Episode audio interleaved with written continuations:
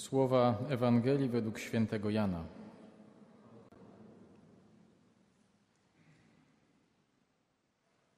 Na początku było Słowo, a Słowo było u Boga i Bogiem było Słowo. Ono było na początku u Boga. Wszystko przez nie się stało, a bez Niego nic się nie stało z tego, co się stało. W nim było życie, a życie było światłością ludzi, a światłość w ciemności świeci i ciemność jej nie ogarnęła. Była światłość prawdziwa, która oświeca każdego człowieka, gdy na świat przychodzi. Na świecie było słowo, a świat stał się przez nie, lecz świat go nie poznał. Przyszło do swojej własności, a swoi go nie przyjęli. Wszystkim tym jednak, którzy je przyjęli, dało moc, aby się stali dziećmi Bożymi. Tym, którzy wierzą w imię Jego, którzy ani z krwi, ani z rządzy ciała, ani z woli męża, ale z Boga się narodzili. Słowo stało się ciałem i zamieszkało wśród nas. I oglądaliśmy Jego chwałę, chwałę, jaką jednorodzony otrzymuje od Ojca – pełen łaski i prawdy. Oto słowo Pańskie.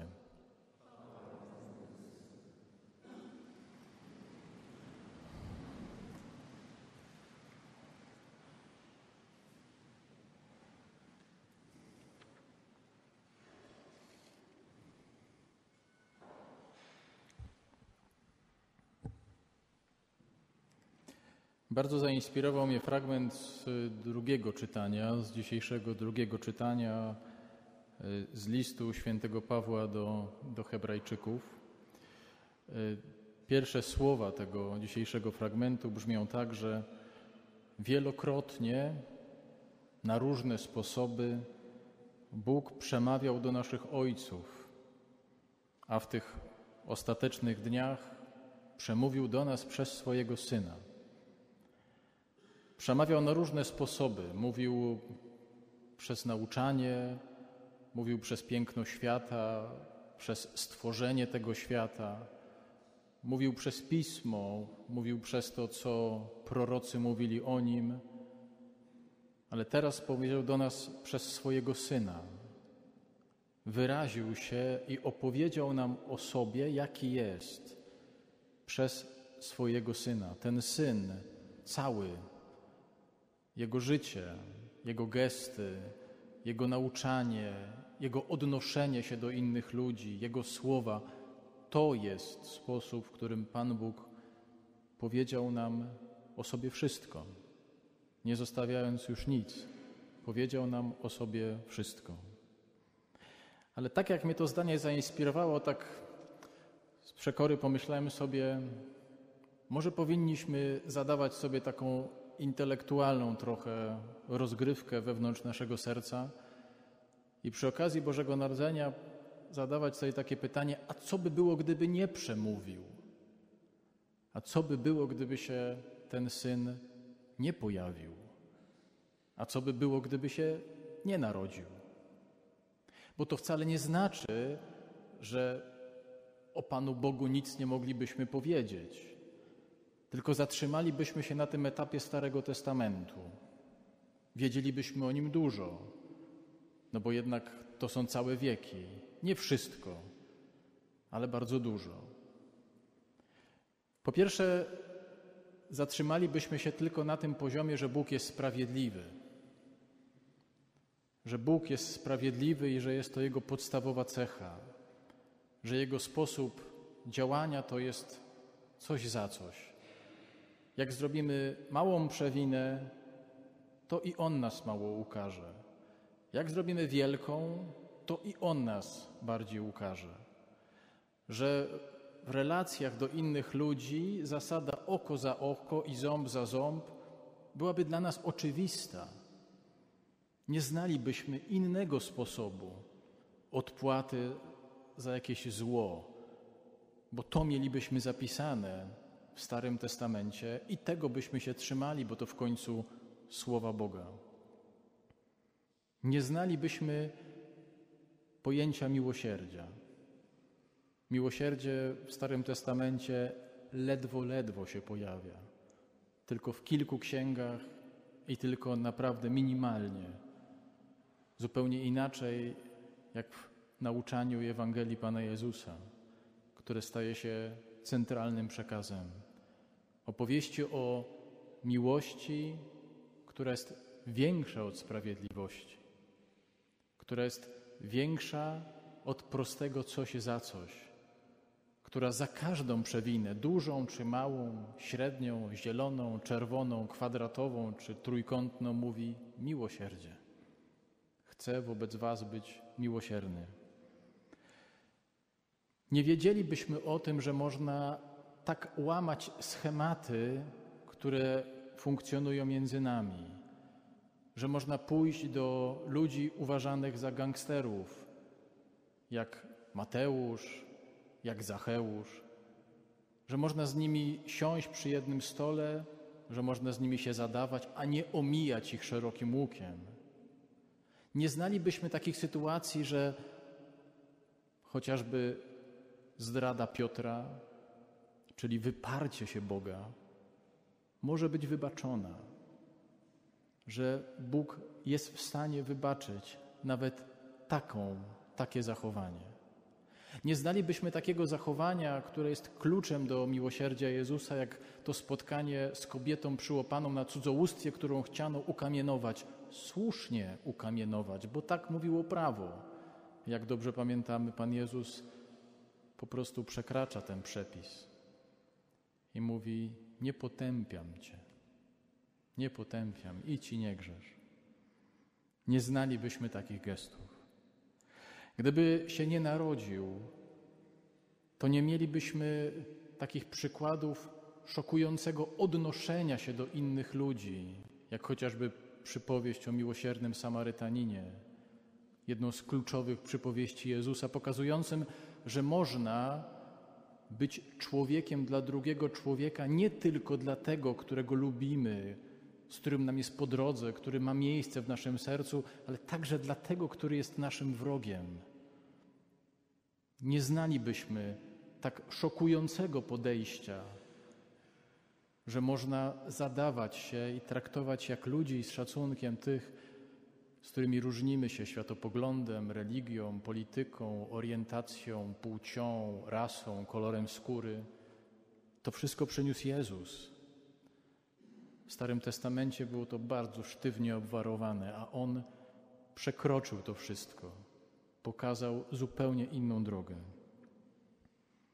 Gdyby się nie narodził, to nie wiedzielibyśmy, że słabość, małość, niewielkość, bycie ostatnim to są też atrybuty Boga, że też się nimi posługuje, że Bóg to nie jest tylko moc, siła, potęga, z którą kojarzymy najczęściej bóstwo, ale że Bóg może być słaby, że może być ograniczony, że tak jak przemawia do nas przez ogrom i piękno tego świata, to dzisiaj mówi do nas przez dziecko. To jest dalej Pan Bóg. To nie jest tylko figurka plastikowa, która tam leży. To jest dalej Pan Bóg, to jest symbol bardzo prawdziwy. Nie znalibyśmy tego, że, że przyszedł do nas przez tak szaloną zwyczajność. Moglibyśmy myśleć, że poznanie Boga to konieczność przejścia jakichś studiów filozoficznych, bycia jakimś głębokim intelektualistą, przeczytania encyklopedii, słowników, bardzo wymyślnych jakichś czynności, które trzeba ze sobą zrobić, żeby go zrozumieć. Nie, on przyszedł do nas jako człowiek, żebyśmy go jak najlepiej zrozumieli i żeby on nas jak najlepiej zrozumiał. Bo po Bożym Narodzeniu możemy z całą rozciągłością mówić: Bóg rozumie mnie, rozumie każdego z nas. Myśmy się z tym strasznie oswoili. My traktujemy to jakoś tak bardzo oczywiście, ale to przecież jest jakoś wstrząsające, jak myślimy. Jak Bóg, tak, ten odległy, daleki, tak, On rozumie moje życie w każdym jego najmniejszym wymiarze. Chciało mu się spać i spał. Bywał zmęczony, pocił się, pracował i brakowało mu pieniędzy. Rozumiał, co to znaczy być głodnym i szukać pomocy u innych. Rozumiał, co to znaczy przeżyć śmierć swoich najbliższych, bo przeżył śmierć świętego Józefa, swojego opiekuna. Rozumiał, co to znaczy mieć przyjaciół i co to znaczy być zdradzonym przez tych przyjaciół. Rozumiał, co to znaczy się modlić i co to znaczy być w samotności opuszczonym przez wszystkich. Przecież to są doświadczenia, które każdy z nas ma. I przez to nasze człowieczeństwo jest bliskie Bogu, a Jego bóstwo jest bliskie naszego człowieczeństwu. To jest niezwykłe, że Pan Bóg po Bożym Narodzeniu wykorzystuje wszystko, co z naszym człowieczeństwem jest związane, żeby z nami rozmawiać. Naszą cielesność, nasze emocje, naszą wyobraźnię, nasze myśli. Nie tylko to, co modlitewne, nie tylko nawet to, co dzieje się tu w kościele i na modlitwie, ale przecież próbuje do nas mówić na setki tysięcy sposobów, kiedy jesteśmy poza kościołem. To takie słynne zdanie, kiedy przesłuchiwano Joannę Dark i śledczy na procesie zarzucili jej, mówiąc: Powiedziałaś, że Pan Bóg powiedział do ciebie przez Twoją wyobraźnię. I ona tak miała wtedy tak nie tyle rezolutnie, co tak otwarcie powiedzieć: Tak powiedziałam. A jak miał do mnie powiedzieć? No właśnie tak. A jak miał do nas mówić? Mówi przez nasze wyobrażenia, nasze myśli, posługuje się nimi, bo sam jest człowiekiem, jest Bogiem i człowiekiem. Swoje człowieczeństwo zabrał ze sobą do nieba. Nie porzucił go. Nie był to dla niego kostium, który zostawił wstępując do nieba. Nie, wstąpił tam jako Bóg i człowiek. To jest wszystko konsekwencja Bożego Narodzenia. To, o czym mówię, to jest konsekwencja Bożego Narodzenia. Gdyby nie było Bożego Narodzenia, żadnej z tej rzeczy nie bylibyśmy w stanie powiedzieć.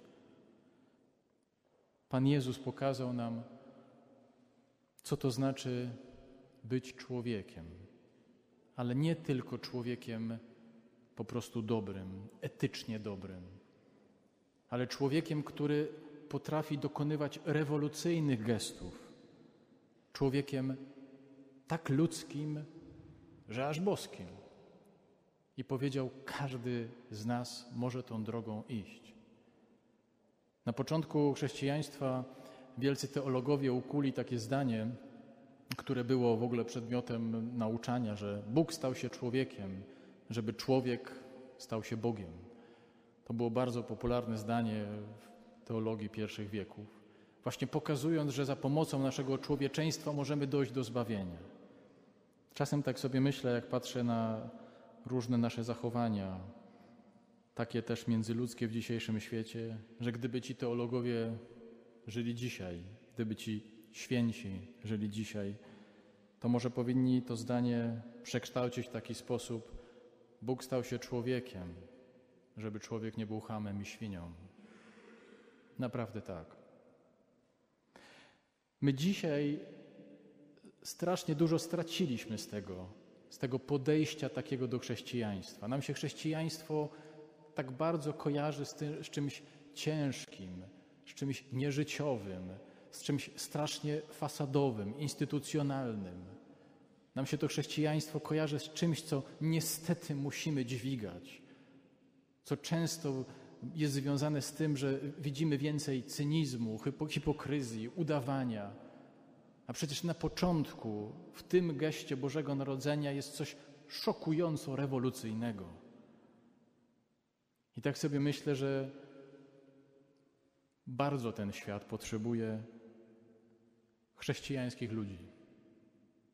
Takich ludzi, którzy potrafią iść za tymi niezwykłymi gestami Jezusa, przekraczającymi zastane schematy, pokazującymi, że można, że jest to tak ludzkie, że aż boskie. A jednocześnie zdaję sobie z tego sprawę, że Boże Narodzenie to jedno i to wszystko, co, co Wam mówię, to jedno. Ale przecież jest wielu takich, którym łatwiej zostać na poziomie Starego Testamentu. Łatwiej zostać na poziomie tego Boga, który mówi o sprawiedliwości, który jest odległy, który wydaje się być surowy i niedostępny. I to już jest coś, co jest w sercu każdego z nas. Bo Bóg się narodził. Nie dzisiaj, nie wczoraj, narodził się, to trwa. Ale czy my się podłączymy pod to narodzenie z pełną jego konsekwencją, no to już od nas zależy. Z pełną konsekwencją przyjęcia człowieczeństwa, tak niezwykłego, że aż boskiego.